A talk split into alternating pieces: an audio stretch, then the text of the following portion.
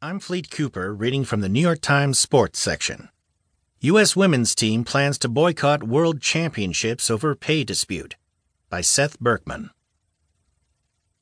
Members of the U.S. women's national team have decided to sit out the International Ice Hockey Federation World Championship this month after negotiations for an increase in wages and support from USA Hockey stalled.